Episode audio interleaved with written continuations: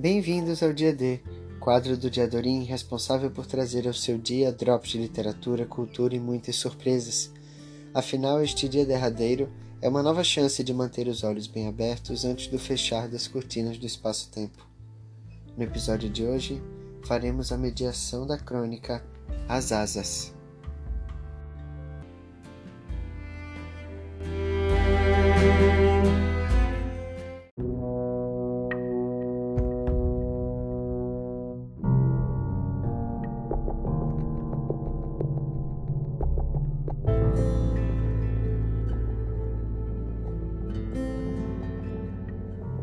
Me perguntei se o morcego lambe as próprias feridas antes de dormir.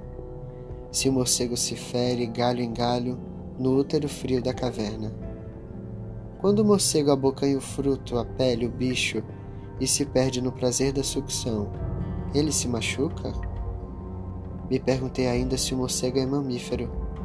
E lembrei que, qual cavalos e baleias, morcegos são mamíferos tanto quanto crianças e macacos embora possuam mais de 1.200 espécies espalhadas pelo planeta.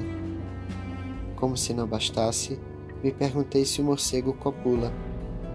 Descobri que sim, porém não põe ovos. Me perguntei se o morcego teme, ou se o ímpeto austero de rasgar o céu da noite é mero instinto e obstinação. Se o morcego se vir no espelho ou na superfície de um rio, ele será capaz de reconhecer a si mesmo? Me perguntei se o morcego é uma pessoa, mas não. Morcegos podem voar.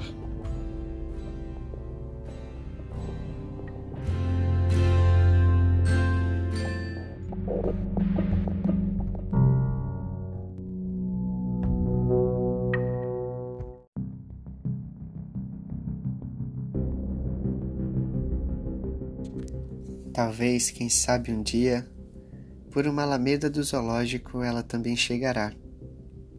Ela, que também amava os animais, entrará sorridente assim como está na foto sobre a mesa. Ela é tão bonita. Ela é tão bonita que na certa eles a ressuscitarão. O século 30 vencerá, o coração destroçado já pelas mesquinharias.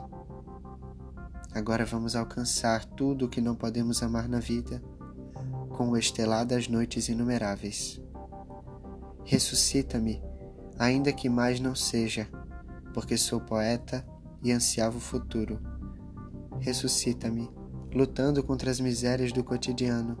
Ressuscita-me por isso. Ressuscita-me. Quero acabar de viver o que me cabe. Minha vida para que não mais existam amor e serviço. Ressuscita-me para que ninguém mais tenha de sacrificar-se por uma casa, um buraco ressuscita-me, para que a partir de hoje, a partir de hoje, a família se transforme e o pai seja pelo menos o universo e a mãe seja no mínimo a terra. A terra, a terra.